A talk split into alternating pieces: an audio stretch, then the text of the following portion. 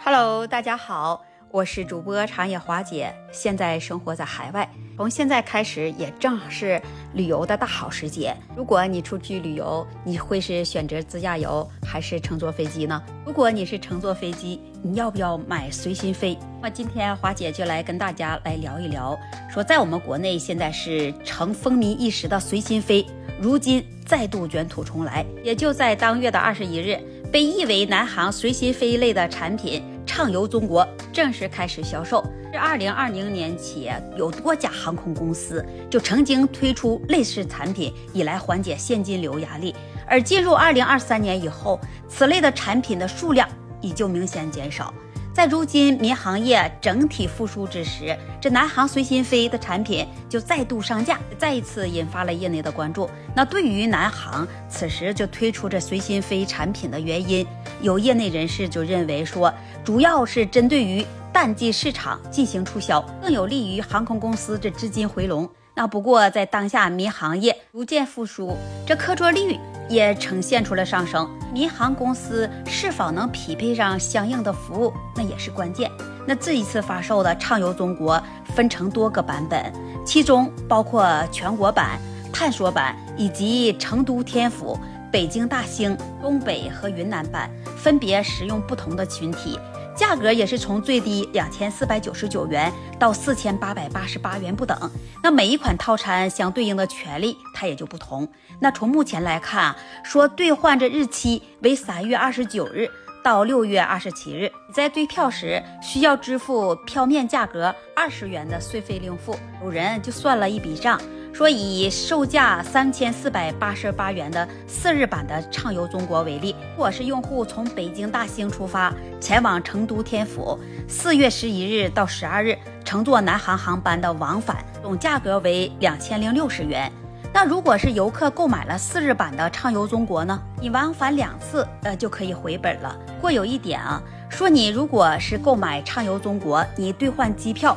也存在一定的限制，我们还是按照以上华姐给分享的这套餐为例，说如果你购买用户需要提前五个自然日含兑票，同一款航线最多可往返两次，仅可最多同时呢，你还存在三段未使用的机票。此外，可兑换的航班以及座位数是以用户实际查询的结果为准。对于此类产品购买体验。还有多次购买南航机票产品出游的游客表示，他说，这游客购买此类机票的产品，大多是依靠多次出行，或者是选择和价格等值的航线飞回来。因此呢，只要你规划合理了，我觉得啊那对于有多次出行需求的消费者来说，依旧是值得购买的。也有业内的人说，这随心飞类的产品对于这航空公司来说，这利润基本不会有太大的贡献。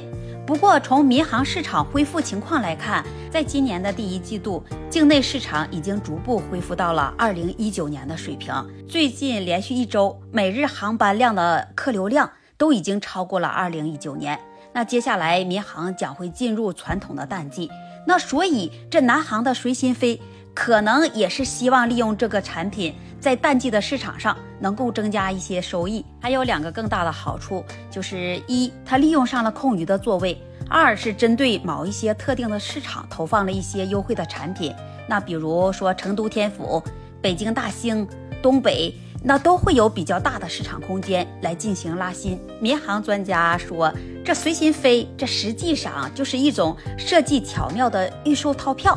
随心飞的底层逻辑，那就是充分利用边际成本极低的空余座位，激发出游旅客潜在的出行需求，实现旅客便宜多飞、航班填满空座、地方刺激消费的三方共赢。支撑这套逻辑的基础是，航班每位旅客的边际成本只需要一百元。如果航班只要是起飞了，它不管你承载多少旅客，比如起降、航路。维修、油耗、机组等等固定飞行的成本，那就会产生；而旅客直接相关的成本，如机场服务费、销售代理费这些一系列的费用，如果是均摊到每个人身上，那边际成本其实并不高。